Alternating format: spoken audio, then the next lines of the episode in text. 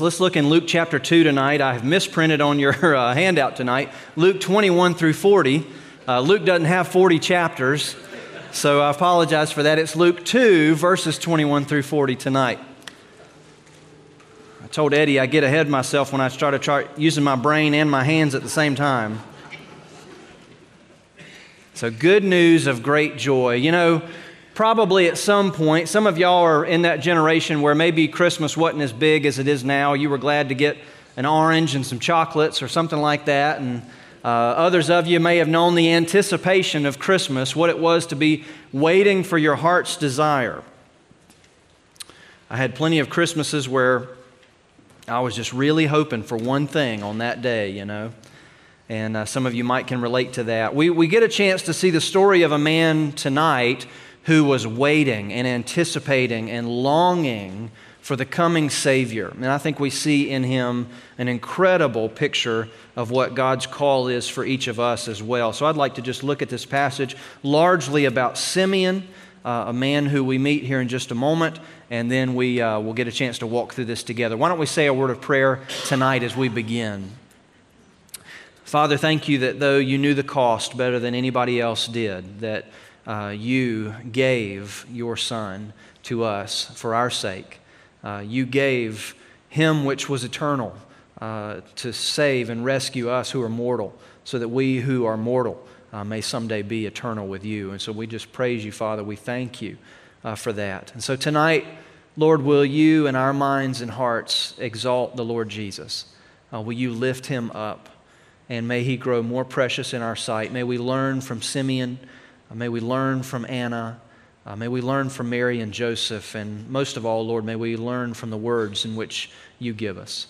We thank you, Father, in Jesus' name. Amen. Now, just for a bit of housekeeping before we dive in here tonight, we obviously had our March to the Manger uh, this evening, and so that is uh, in order to, to look towards the Lottie Moon Christmas offering, to take part in the Lottie Moon Christmas offering. Our in gathering is taking place this coming Sunday, and so whether you uh, give online and pick up one of our cards in service, or whether you bring your gift in in a check or in a, in a cash form, uh, we'll have that together as an act of worship together to, uh, to give. We'll talk more about that on Sunday but to take part in that way. And, um, and so, just a reminder about that. Also, want to remind you that this is our last Wednesday night in December to meet together. And so, next uh, Wednesday night, the 21st, uh, we will not meet. And then the Wednesday after that, the 28th, we also won't meet that night. So we'll pick back up with the Gospel of Luke in January. Uh, Lord willing, getting a chance to see that one story that we find out about as Jesus as, a, as not an infant and not an adult, that uh, him his parents for three days trying to find the Lord Jesus, what that must have been like uh, for them. We'll, we'll pick back up, Lord willing, uh, that night in January when we restart then. So, just a reminder about that. Our Christmas Eve service on Christmas Eve night is going to be at 5 p.m., so you'll see information about that as well. So, just be aware. And also on Christmas Day, we will have just one combined service at 11 o'clock. There will not be life groups that day. There will also not be any form of preschool or child care, so everybody's together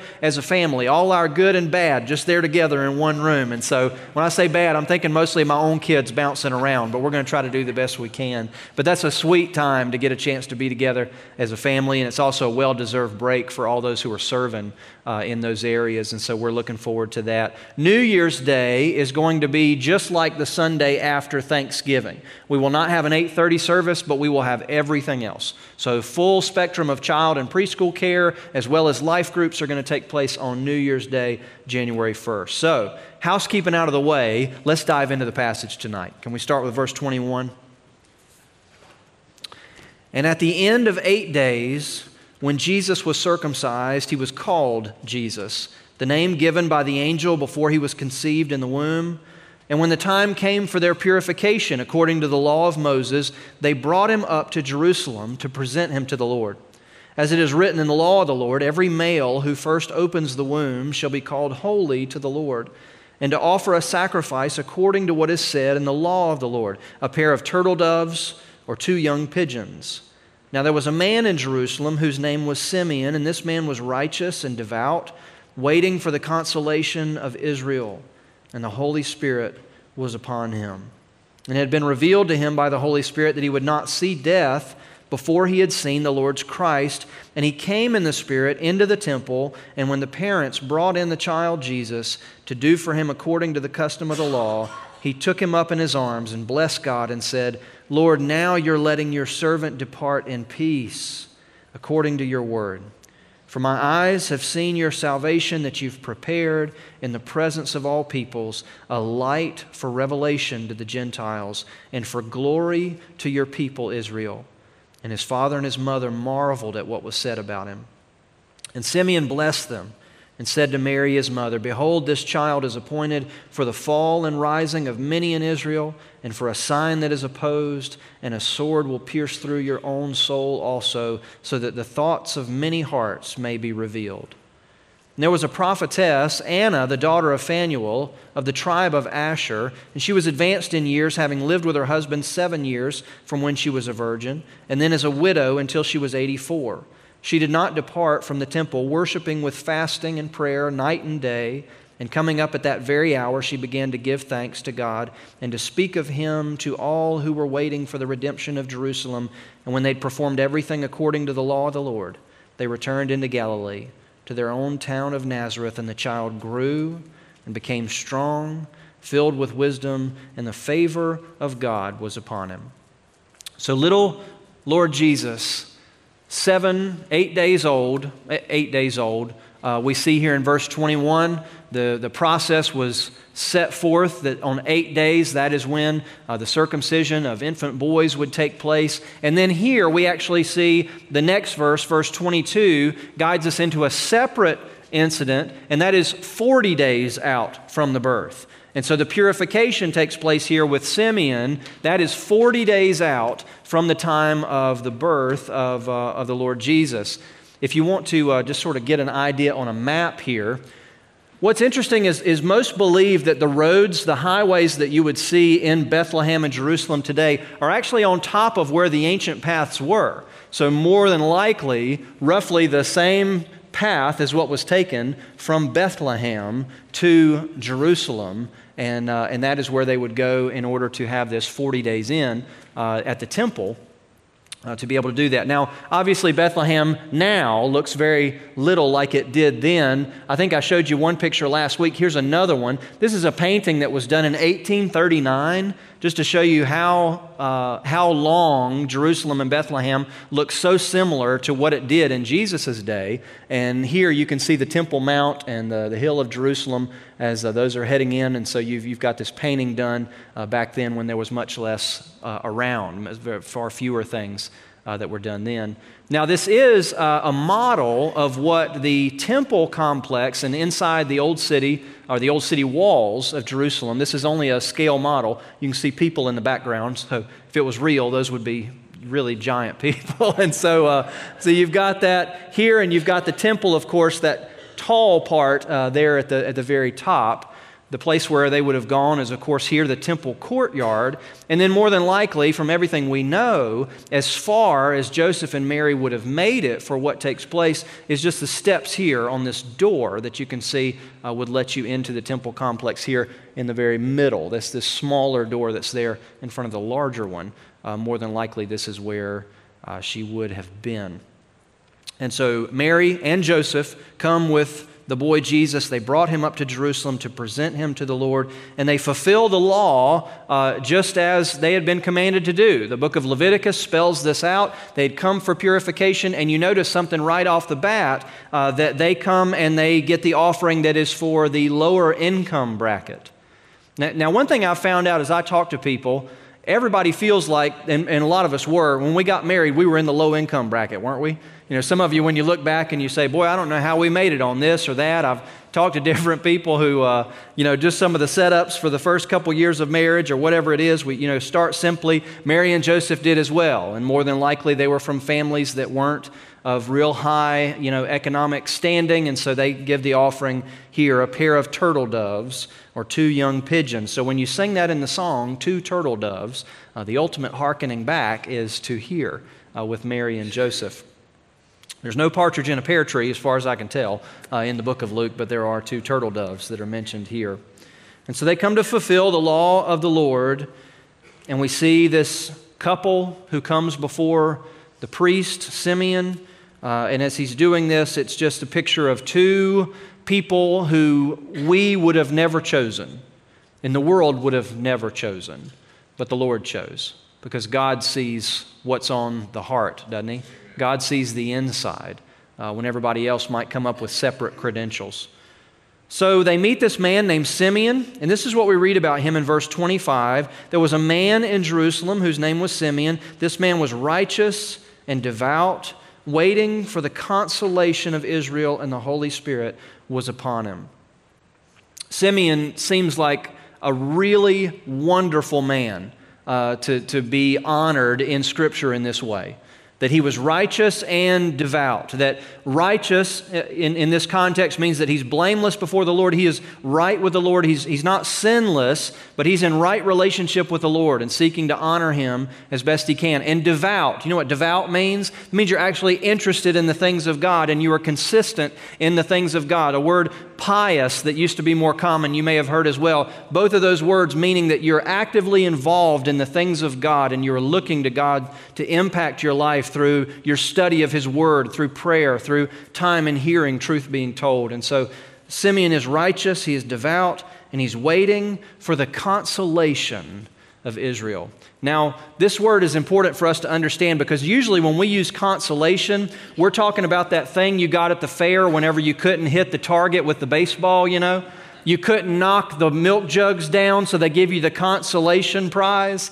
That, that's not the word, that's not the way the word's being used. But the word consolation has within it our English word console. There's a way in which you are healing and fixing the wounds emotionally of someone, that you are making right what's been wrong, that you are repairing what's been broken, that the consolation of Israel is the bringing together and the healing that is needed. The Christmas song that uh, you might be familiar with, Come Thou Long Expected Jesus, if you've ever sang that before, there's a, a verse in that Israel's strength and consolation, hope of all the earth, thou art dear desire of every nation's hope of every longing heart. That the consolation of Israel is the bringing together and the healing of all that's broken. If you've ever been in a situation before where anybody's placed hope in you, sometimes you've been able to honor that hope, other times you might have let people down. The consolation of Israel is really an understanding of the fact that Jesus is finally going to be the one in whom there is no despair and there is no sense of, well, he let me down. He didn't quite do all that was hoping. We, we were placing our hope in some way, some, some means. If you've got an NFL team or a NCAA basketball team or whoever you're hoping in, more than likely, most of the time, they're going to let you down, aren't they? You place your hopes there, you're going to be disappointed a lot. Jesus came to be the consolation, one who would be uh, the ultimate fulfillment. So the first point is simply this Lord, I want to be looking for your consolation. I want to be looking for your consolation, for you making right the things that are wrong, for you healing the things that are broken, for you uh, giving comfort and giving rest and, and, giving peace in those areas uh, that, that are difficult. This is a picture in the 1800s of those who were at the Wailing Wall in Jerusalem offering prayer three times a day. The, many of you know the history that most of the temple was completely destroyed in 70 AD, 18 centuries before this picture was even taken. And only this single portion of the wall was left, and so it became the place and still is the place where those who are waiting for God to resolve what was done to the nation of Israel so many years ago, continue to call out for deliverance from God. And it's a reminder of the expectancy, but also the tremendous patience that it takes to, to wait on the Lord. And for some of you in here tonight, you might be waiting on the Lord and you've been waiting for a while. And to think of the fact that when this picture was taken, it might be a, a drawing, a rendering of, of a time, but this was in the early 1800s. The American Civil War had not been fought. That we as a nation were maybe half the size that we are now in terms of geography, maybe not even that much. So many world events that you could go through and say, well, electricity had not been invented yet, and there was no this, and there was no that. And you think about the fact of all this time, and yet now there's still prayers taking place at that wall continually for those who are crying out for the deliverance of the Lord. Simeon was someone who had been crying out for deliverance, but instead of hoping in the deliverance that many of his people were hoping in, maybe the Romans will get cast out. Maybe God will raise up a king that looks exactly like what we want. Instead, he was hoping with God's heart for the Messiah, knowing that God's plans were better than his plans. Uh, this is one painting that I think I've got on your sheet that I like. Uh, Simeon nor baby Jesus were Caucasian. The, you know, the, the way that some of these paintings look, you know, they, they look as if they're from Eastern Europe or Western Europe, but in reality, more olive toned skin for those folks in the Middle East, uh, the Jewish people as well. So, but, uh, but I think there's a longing in his face uh, that I can't help but just be moved by. Simeon had placed his hopes in what God's plan was for Israel, and I think that's a beautiful thing. For me, and I think for us, there's something that's really wonderful when our heart starts to long for what God has planned. Instead of our own plans, our own hopes, our own dreams, we want to be able to own this or do this or experience this instead of, God, I wish that you would move. And I, Lord, I'm just praying, I'm hoping that we can see you do uh, what only you would do. So Simeon wasn't simply waiting in his room for this to happen. He was being faithful to the Lord and praying and hoping and, and waiting. And uh, God had revealed to him through the Holy Spirit that he would not see death before he had seen the Lord's Christ. Now, from everything we can tell, he doesn't get to see Jesus grow up. More than likely, his life ends. He doesn't get to see the finished product. He's like Moses staring into the promised land from the mountain. He's not going to cross in there with his people, but he's finally gotten to see that God's deliverance has come. What a special event. Lord, I want to be looking for your consolation. The second thing, Lord, I want Jesus to be my life's ambition.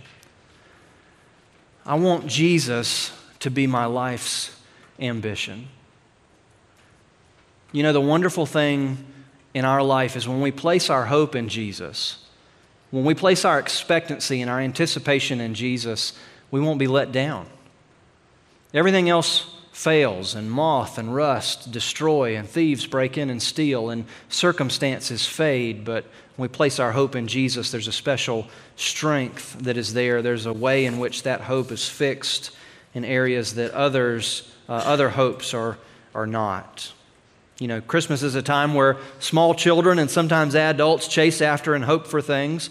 I can remember taking a list of a sheet of paper that I'd prepared for my father around Christmas time back in seventh grade, and I wanted the video game NBA Jam in the worst way. And I, I'd listed out, I'd charted out, I'd written out, and basically what I'd tried to tell my dad if I ever get this game, I will never want anything else again. It'll, it'll fulfill me for time out of mind. Now, I don't have to tell you what happened. Eventually, I wanted something else. You know, things bring emptiness. It's even been said by philosophers that pleasure brings meaninglessness. That if all we ever experience is just trying to serve our own hands and buy our own things and do our own, in, in, in the end, in some point, that's going to be meaningless to us apart from the work of Christ. But when we make Jesus our life's ambition, oh, what a difference. Pastor John Piper, some of you are familiar with his name, in his book, Don't Waste Your Life, makes an illustration about somebody who had gone to the Grand Canyon. I don't know if any of you, anybody ever been to the Grand Canyon? Some of y'all? Okay. I've never been there myself. I, I did a funeral for a sweet lady last year uh, who was scared to death of heights. And when her family went to the Grand Canyon, she would not get out of the car. And when they came back and told her about it, but she didn't want to see it. But, um, but John Piper writes about the fact of, of somebody who goes to the Grand Canyon, and instead of being able to go out and see the canyon, they're taken into an office and they're shown an 8 by 10 photograph there in the room. And trying to gain through an 8 by 10 photograph what you can only experience in person is just something that's impossible. You know, our lives are kind of like settling for 8 by 10 photographs or chasing after the only great hope, the only great fulfillment that we've been given is in the Lord Jesus. All other hopes disappoint. But I want Jesus to be my life's ambition. Simeon continues to speak to the parents. He takes Jesus up in his arms, verse 28, and he blessed God. And this is what he said Lord, now you're letting your servant depart in peace, according to your word. For my eyes have seen your salvation, that you've prepared in the presence of all peoples, a light for revelation to the Gentiles and for glory to your people Israel. It seems from the nature of the text that Simeon wanted everything that he stated here. But the average Jewish person wouldn't be able to speak excitedly about the Messiah being a light of revelation to the Gentiles. I saw a, um, a, Christmas musical one time where every time the Romans were brought up by those folks who were playing, uh, you know, Jewish characters at the time of Christ, they would all reach over and spit, you know, just because that was one of the customs of the day. That there were, you know, the Gentiles were called dogs uh, by the Jewish people at the time. And so there was this way in which there was this clear demarcation to say, we're God's people and you are outside of that realm, that remnant, and so you're not a part of that. Now, that wasn't God's heart. When you read the Old Testament, from Jonah going to Nineveh to the language in the Psalms and elsewhere as well, Israel was meant to be a light to all people, but not a gated community to all people. And so, for the Israelites of the time, the average person without God's heart would not have been able to say, a light of revelation, a revealing light, a, a, a, way in which what is hidden has been made known for those people who are not like us and have at times oppressed us and don't act like us and they don't, you know, they're, they're outside of the fold. No, a, a light of revelation to the Gentiles. Something special had taken place in Simeon's heart for him to be able to rejoice in this and to actually echo the language of the Psalms in this. The, the, third thing that I have for you tonight, sort of in application of that, is what I think sometimes we just have to pray, and it's this Lord, I want to want what you want. Lord, I want to want what you want. Sometimes we can't start with right action, can we? Sometimes God's got to get a hold of our hearts. And if we're really honest, sometimes we don't want what God wants, and we can't make ourselves want what God wants. And so, where we have to start is praying, God, will you help me to want what you want? Start with my desire, start with what's, my, what's going on in my own heart. And something special is going on in Simeon's heart. You've prepared in the presence of all peoples a light for revelation to the Gentiles and for glory to your people Israel. I don't think that language is meant to say Israel showing glory to the rest of the world. That's saying that God's glory in person has been given in a special way to the nation of Israel that Jesus' earthly ministry, and for all we can tell, his entire lifetime takes uh, place within the borders uh, of Israel. Jesus being the eternal Son of God who existed before he came and wrapped himself in human flesh, but for his time of, uh, of earthly uh, ministry and life, from the best we can tell, that was within the bounds of Israel for the most part, or, or very close territories uh, beside. Lord, I want to want what you want. Then we come to verse 33. And his father and his mother marveled at what was said about him. His father and his mother marveled at what was said about him. Now, it's, it's interesting with this word how we choose to understand it, and I think even here it's important. Uh, some of you who've been around a little while, you might remember an old Paul McCartney song. You ever heard a song called Baby, I'm amazed at the way you love me all the time. Y'all heard that one before? Now, uh, I'm not speaking for or against Paul McCartney, just trying to reference something we might most of us know in here. Baby, I'm amazed at the way you love me all the time. Now, when Paul wrote that song, if he wrote it for his wife, now imagine if his wife was supposed to take that as, Baby, I'm surprised when you love me all the time. It might not ring very true to her, would it? I don't think he might get very much credit for that to say, Baby, I'm surprised at the way you love me all the time. Sometimes when we see the word marveled or amazed, we would think of it, we would interpret it to say, well, they were surprised. That was something that they didn't know, that they then heard. Well, perhaps to some extent, but I think the nature of the word here is not so much that they were surprised, but they were amazed. They were in awe. They, they took in the greatness of what was being said by Simeon, realizing that not only they themselves had known the secret, but that God was revealing to other hearts as well what was taking place. They marveled, they worshiped, they, they had a greater understanding of who God was based on uh, what had been done and what had been said by Simeon. This amazement and then his, his gaze, Simeon's gaze, turns to Mary. Verse 34. And Simeon blessed them and said to Mary, his mother, Behold, this child is appointed for the fall and rising of many in Israel, and for a sign that is opposed.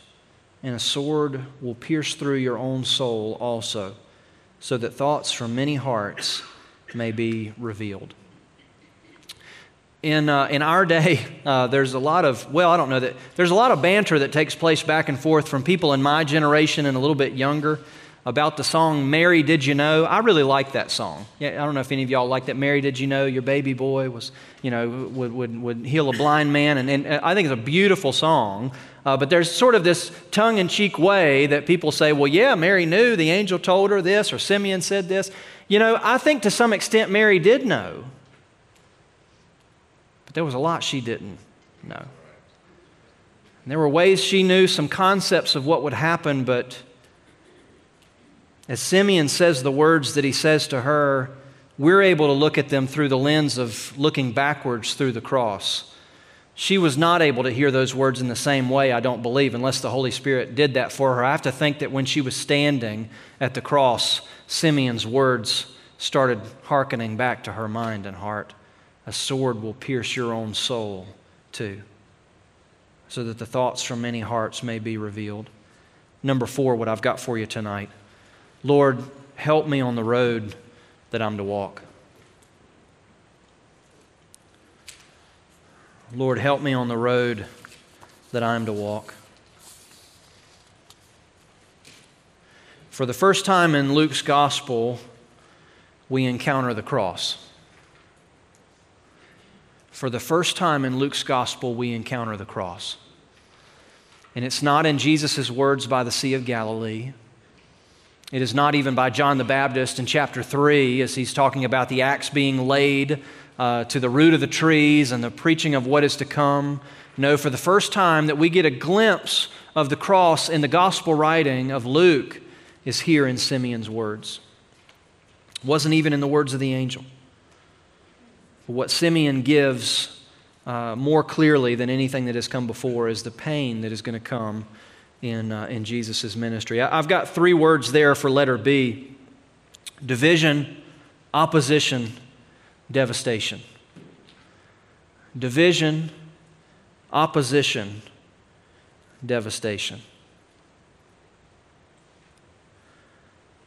Behold, this child is appointed for the fall and rising of many in Israel, and for a sign that is opposed.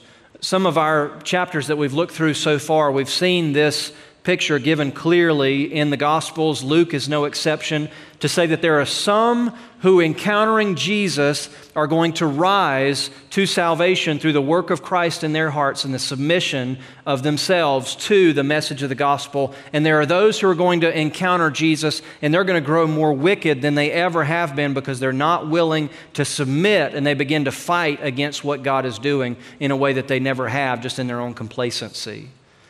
That Jesus was destined to be a divider not a divider because he enjoyed dividing people, but because our hearts are wicked, and apart from our response to the Holy Spirit's work, this mix of what God is doing in His sovereignty, and, uh, and I believe also our, our call, our obligation to believe.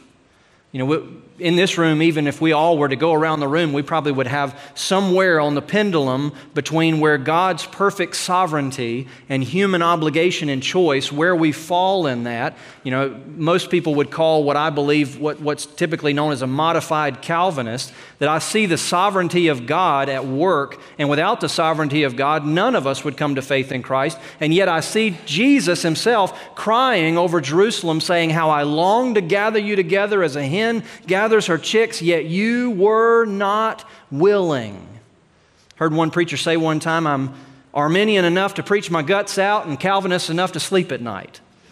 And I think I've found myself to be in that to some extent that belief and trust in the sovereignty of God, and yet to see the call of God in our life and our need to respond in the right way.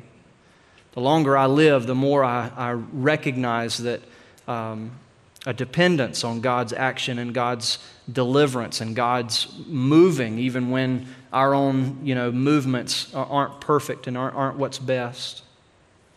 But Simeon speaks to Mary and he begins to outline what's going to take place that there'll be division, there'll be this dividing, there'll be opposition. Isn't it encouraging that if people didn't like Jesus, we shouldn't feel so bad if people don't like us? Now, I don't even just mean when we take a stand and we do the right things, I just mean in general. You know, I, I think, I know in my own heart and life, I, it's hard for me when people don't like me. You know, it might be that way for you, that, but sooner or later, we just, it's going to happen, isn't it?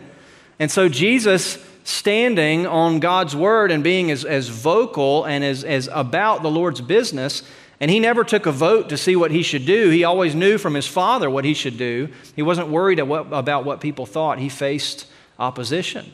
Sometimes it even came from within the disciples. Uh, and he had to talk to several of them. So uh, tell, tell Peter, get behind me, Satan, right after he commended him and said, You know what? the words that you've said are, are right, and you wouldn't have known that unless the Father revealed them to you. Things went south real quick, that there's going to be opposition, there's going to be division, there's going to be devastation. You imagine what those three days were like following Jesus' crucifixion. The hopelessness and the darkness that his disciples, that others experienced. Andy Stanley, um, who uh, I, I know is not necessarily endorsing everything he's ever done or said, but I have learned from him at different points. He gives this great illustration uh, to say that we know that the disciples didn't know about the resurrection or didn't fully understand it, even though Jesus had told them about it, because when we read the gospel accounts, nobody's standing outside the tomb on Easter morning going, 10, 9, 8. They were just in the dark. They, were, they, were, they just didn't know what to do. It's two men on the road to Emmaus who meet the Lord Jesus, not knowing it's Him, begin to speak to Him, and their world has just come crashing down. What must it have been like for Jesus' mother to stand there by the cross with John and these other ladies by her side? Can't even imagine what that day was like for her. My two oldest kids one time went running down a slip and slide in different directions towards one another and conked heads real hard. It's the biggest goose egg I'd ever seen in my life. I remember what it was like holding my son and just thinking, just, just the distress. I've not had to walk through anything too tough. That's about as tough as it got. I just can't begin to imagine what it was like for Mary. And all these words coming back the, the joy of what the angel had told her, but what she didn't still fully understand. Simeon's words coming through, perhaps even more clear in that moment about a sword piercing her own soul, and she must have felt it that day the devastation, but that gave way to a dawn and a, and a newness. The last letter there, letter C, redemption. That the thoughts of many hearts would be revealed. This lady Anna, a prophetess who comes in uh, to the picture, her last words there in verse 38, she began to give thanks to God and speak of Him to all who were waiting for the redemption of Jerusalem, the buying back the purchasing, repurchasing. Several weeks ago, we were studying Hosea in our life groups, that book of the Bible that essentially has at its core the, the message of the fact that God chose Hosea to be an illustration as he was called to take an adulterous wife and then to go back and to purchase her again when she uh, had, had entered into slavery and, and you know, circumstances that had gotten her you know, right back down the wrong road again, that Hosea was to go and purchase her back, that that's a picture of what God was doing for humanity and the redemption of mankind that's offered through Christ. Uh, we see that as well. And so Simeon's last words speak about the thoughts from many hearts that would be revealed. That Jesus was going to deal not only with the outward behavior of people, but the inner stance of their hearts, whether they were willing to submit to Him, to surrender to Him.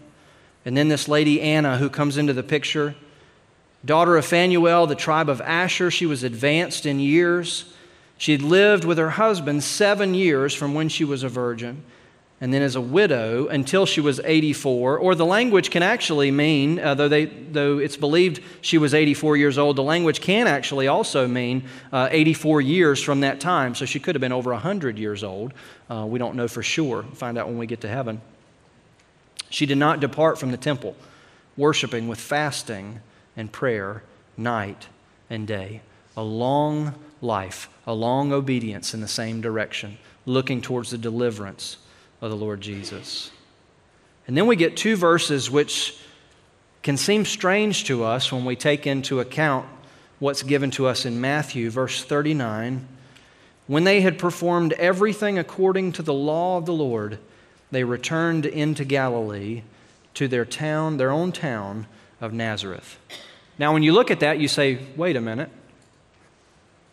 What about this incident with the Magi and Herod wanting to kill Jesus?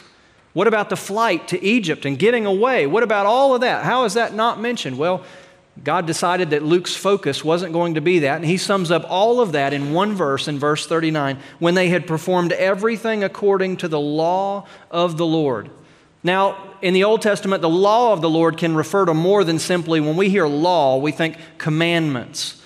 The term law of the Lord and word of the Lord can be pretty interchangeable uh, in the Old Testament. Psalm 1.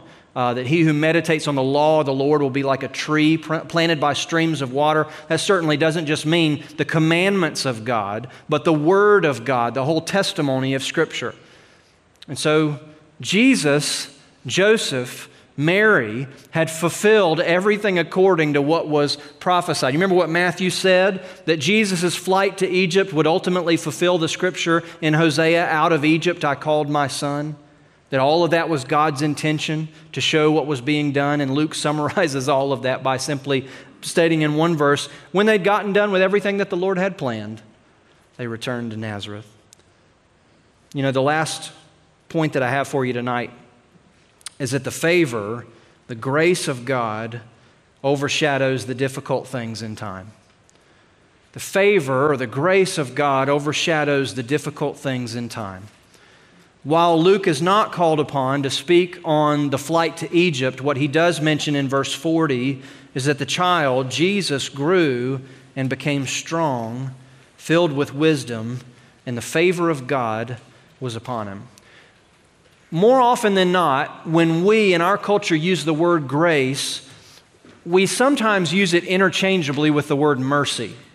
And so we think of grace almost in light of mercy. You might remember the old Sunday school answer mercy is not getting what you deserve, and grace is being given what you don't deserve. Some difference there.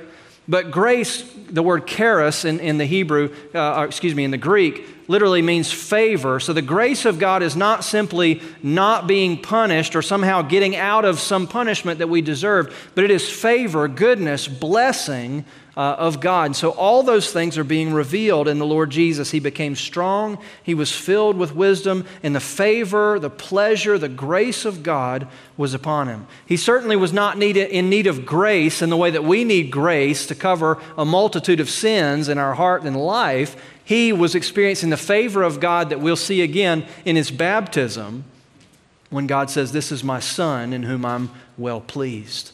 The favor of God shining through. You know, you might feel like this year you're in a flight to Egypt year.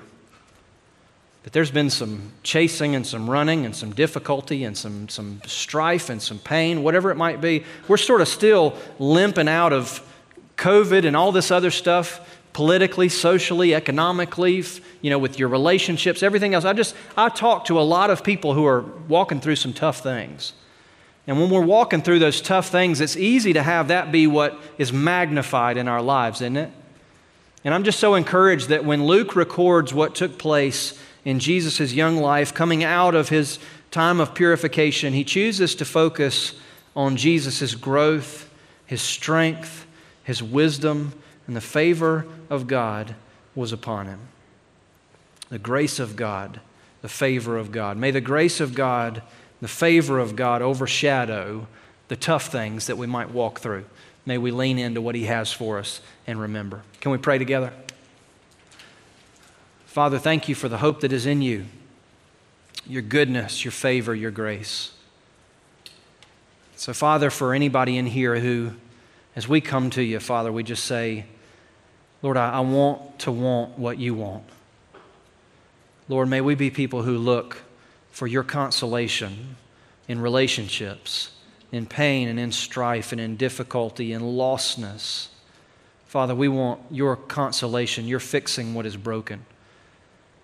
Lord, for the areas where we need to have our hearts and lives focused on the Lord Jesus, Lord, would you help us with that? Would you help us to want what you want? Would you show us the way to that and soften our hearts to step into what you have for us? And Lord, thank you that for Joseph, for Mary, for the Lord Jesus, in the midst of opposition and devastation, and division, that all of that was for our redemption. So, Lord, may we take hope in that. And may the favor, the goodness, the grace, the hope of who you are overshadow the things that are difficult this season. Father, we thank you. We look to you in Jesus' name. Amen.